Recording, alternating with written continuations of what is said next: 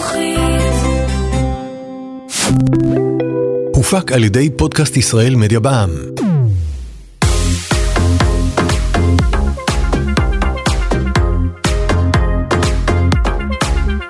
שוות להכיר.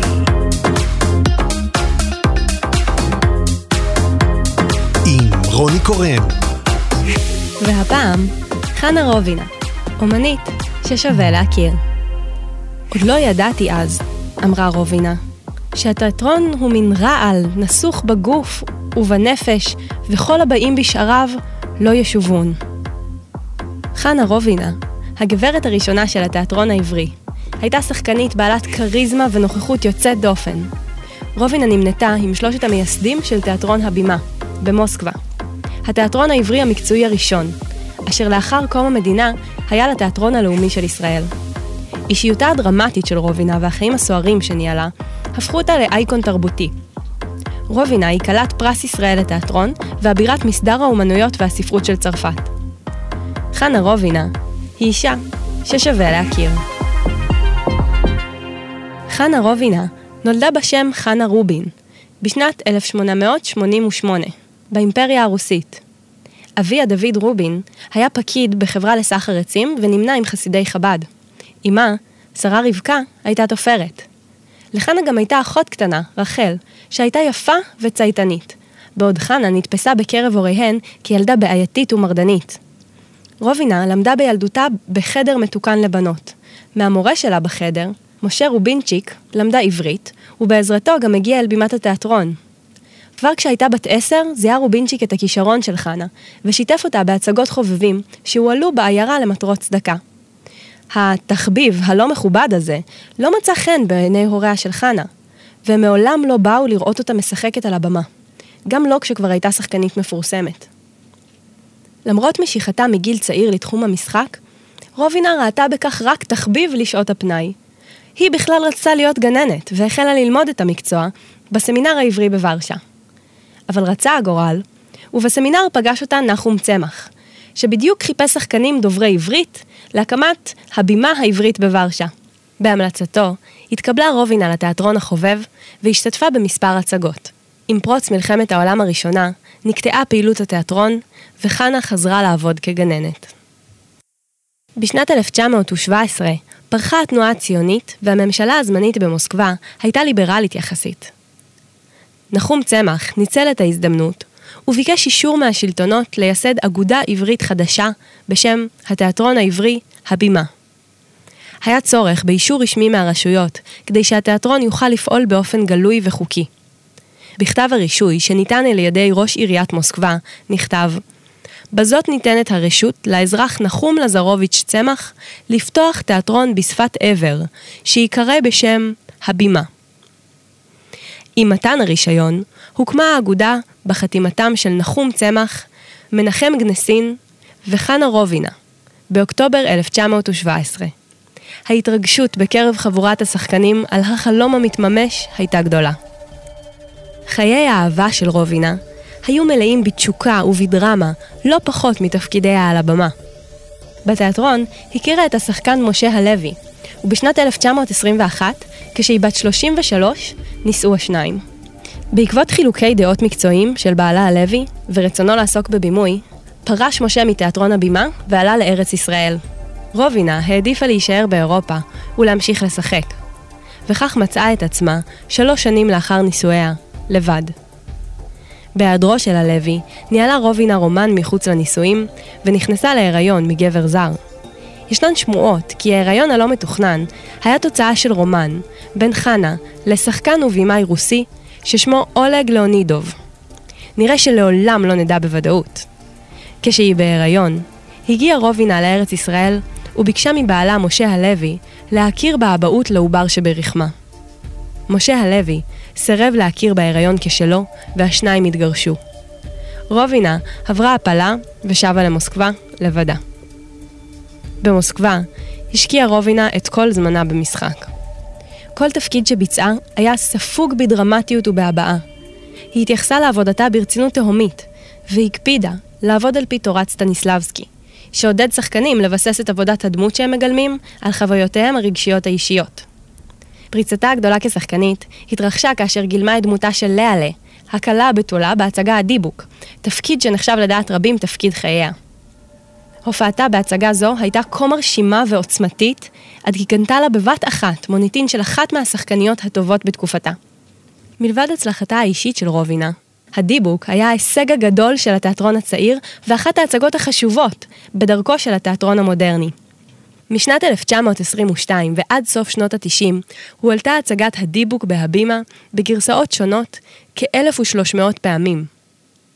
הפופולריות של המחזה והופעתה יוצאת הדופן של רובינה התבטאו גם בלוגו של הבימה, שבמשך שנים היה נערה בשמלה לבנה עם שתי צמות ארוכות. דמותה של רובינה בהצגה. רובינה עלתה עם קבוצת שחקני הבימה לארץ ישראל בשנת 1928. עם העלייה החליטו השחקנים על דרך ניהול חדשה. בסגנון שיטת הקיבוצים הישראלית, שוויון לכל. התיאטרון היה לקולקטיב שכל חבריו בעלים ומנהלים וקובעים יחד את ערכו. למרות מעמדה כאחת ממייסדי התיאטרון והפרסום שזכתה לו, רובינה הקפידה תמיד למלא את רעיון השוויון של הקולקטיב. משכורתה למשל, גם כאשר הייתה כוכבת גדולה, הייתה זהה לזו של הזוטר בשחקנים. כשהחל תיאטרון הבימה את דרכו בארץ, הוצמד לרובינה הכינוי הגברת הראשונה של התיאטרון העברי. היא זכתה להערצה שחרגה מתחום שוחרי התיאטרון, בזכות אישיותה המיוחדת והנון קונפורמיסטית. למרות ההכרה והפרסום שלהם זכתה, ואולי בגללם, לא היססה רובינה לנפץ את הדימוי הממלכתי, וגילמה לאורך השנים תפקידים שנויים במחלוקת, כמו רחב הזונה התנ"כית ואנה היצאנית. גם בחייה הפרטיים, לא נמנעה רובינה משבירת מסגרות חברתיות. היא סחררה את ראשיהם של גברים רבים, מקצתם צעירים ממנה בהרבה ומקצתם נשואים. בעזבונה נמצאו מכתבים שכתבו לאישים מפורסמים, כמו דוקטור חיים ויצמן, לימים נשיאה הראשון של מדינת ישראל, וגרשון אגרון, שהיה ראש עיריית ירושלים. ממכתב שכתב לחיים ויצמן. חברה שלי, אני חש צורך לכתוב לך מספר מילים. היה עליי להשאיר אותך לבדך. לא יודע מה קרה לי. ניסיתי לעשות את הדבר הנכון, אבל רק כשנכנסתי להמונית, הבנתי שנהגתי בטיפשות. תודה מכל הלב שהתקשרת היום. זו הפעם הראשונה שאת מתקשרת, אבל האשם בי. הייתי צריך לדעת שאת הרוגה, ושעוברת עלייך תקופה קשה. אסור היה לי להפריע לך עם הבקשות שלי. התירוץ היחידי שלי הוא שגם אני עובר תקופה קשה ביותר. אני רוצה לנסוע ללונדון, לעזוב את המדבר הזה, שבו יש רק אותך, רחוקה או קרובה. אבל אני שוב צריך לנסוע לשיקגו, בענייני עבודה. אני כנראה טועה, ולא הוגן. את בוודאי תקראי את המכתב, תרימי גבות ותגני אותי.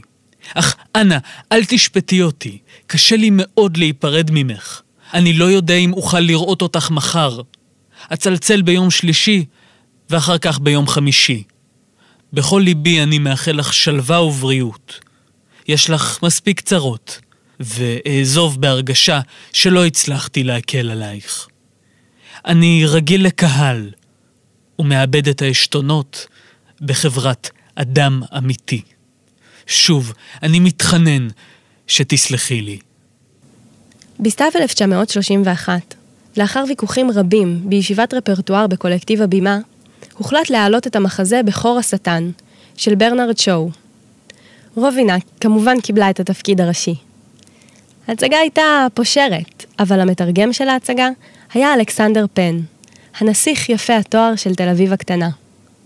הרומן הסוער בין רובינה לפן הפך לאחד הלוהטים שידע היישוב בארץ ישראל.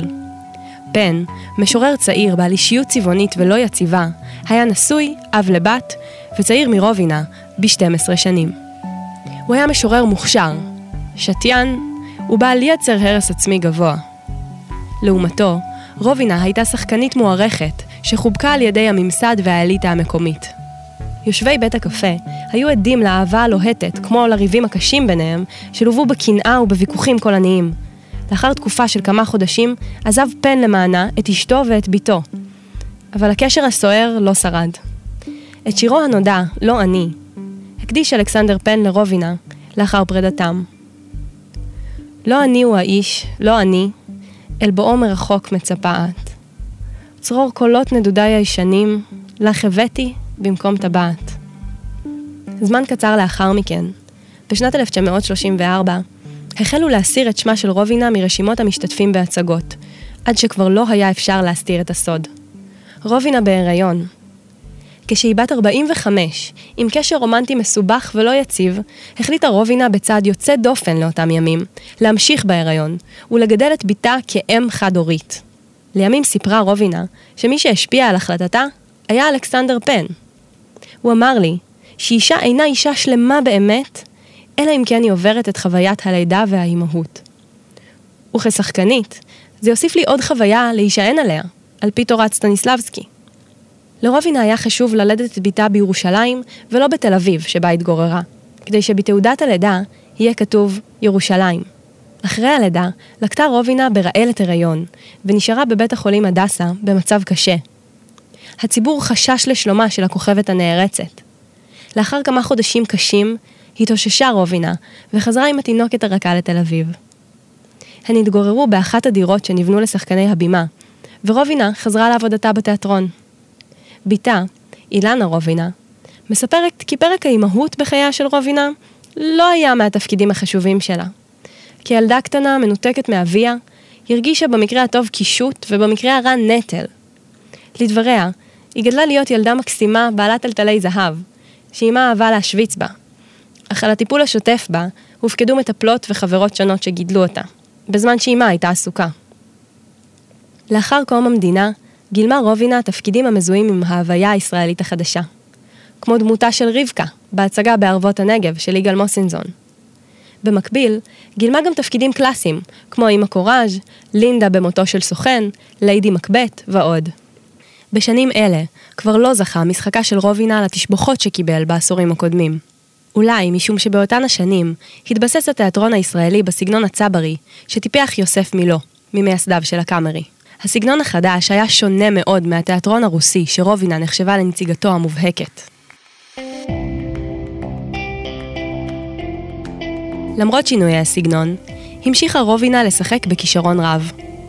בשנת 1955 זכתה בפרס הבימה.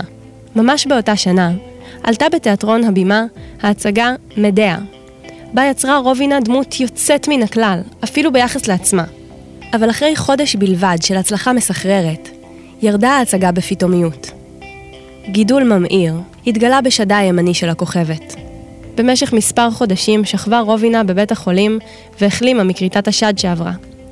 כשאחת הנשים במחלקה נתקפה עצב עמוק על האסון האישי, נחלצה רובינה לנחמה. היא הפשילה את חולצתה, חשפה את הצלקת ואמרה, גם לי הורידו שד, אז מה? חודשיים בלבד לאחר הניתוח, התבשרה רובינה שהיא זכתה בפרס ישראל לאמנות התיאטרון, הראשונה אי פעם לזכות בפרס. במהלך חגיגות העשור להקמת המדינה, הקריאה רובינה במעמד מרגש את מגילת העצמאות, בטקס שבו שוחזרה הכרזת המדינה בבית העצמאות.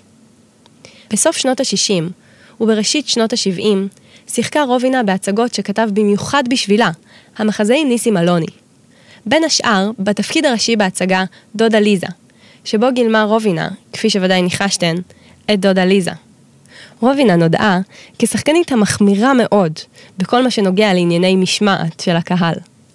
לא פעם הפסיקה הצגה באמצע, כאשר הצופים התנהגו בצורה לא מכבדת. תלמידי בתי הספר שנכחו בהצגה חנה סנש מאת אהרון מגד, בטח זוכרים כחוויה טראומטית את אחת הפעמים שבהן זה קרה.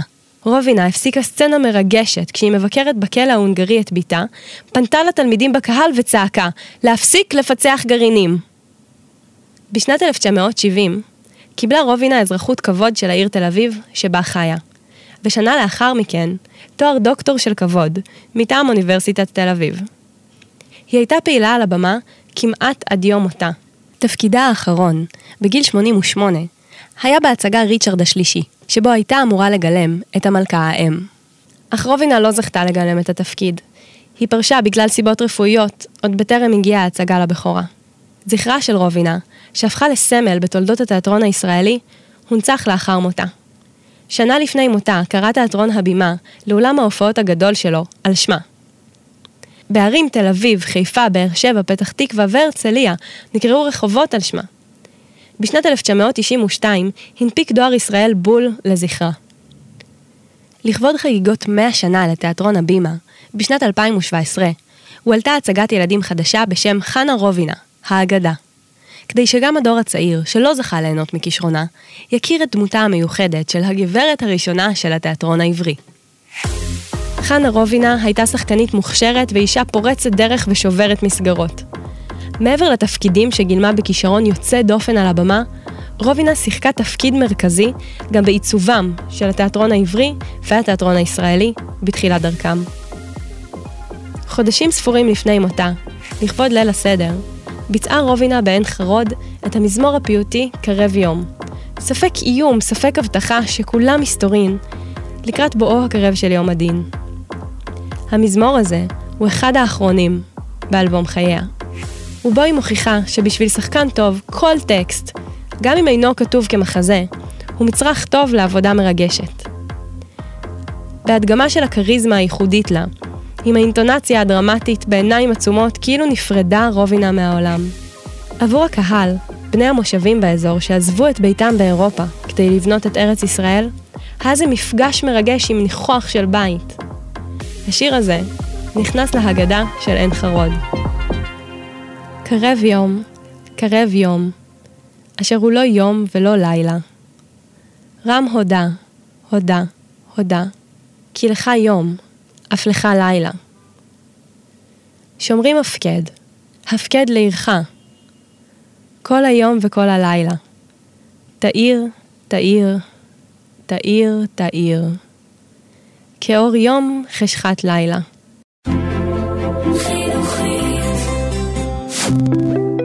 הופק על ידי פודקאסט ישראל מדיה בע"מ.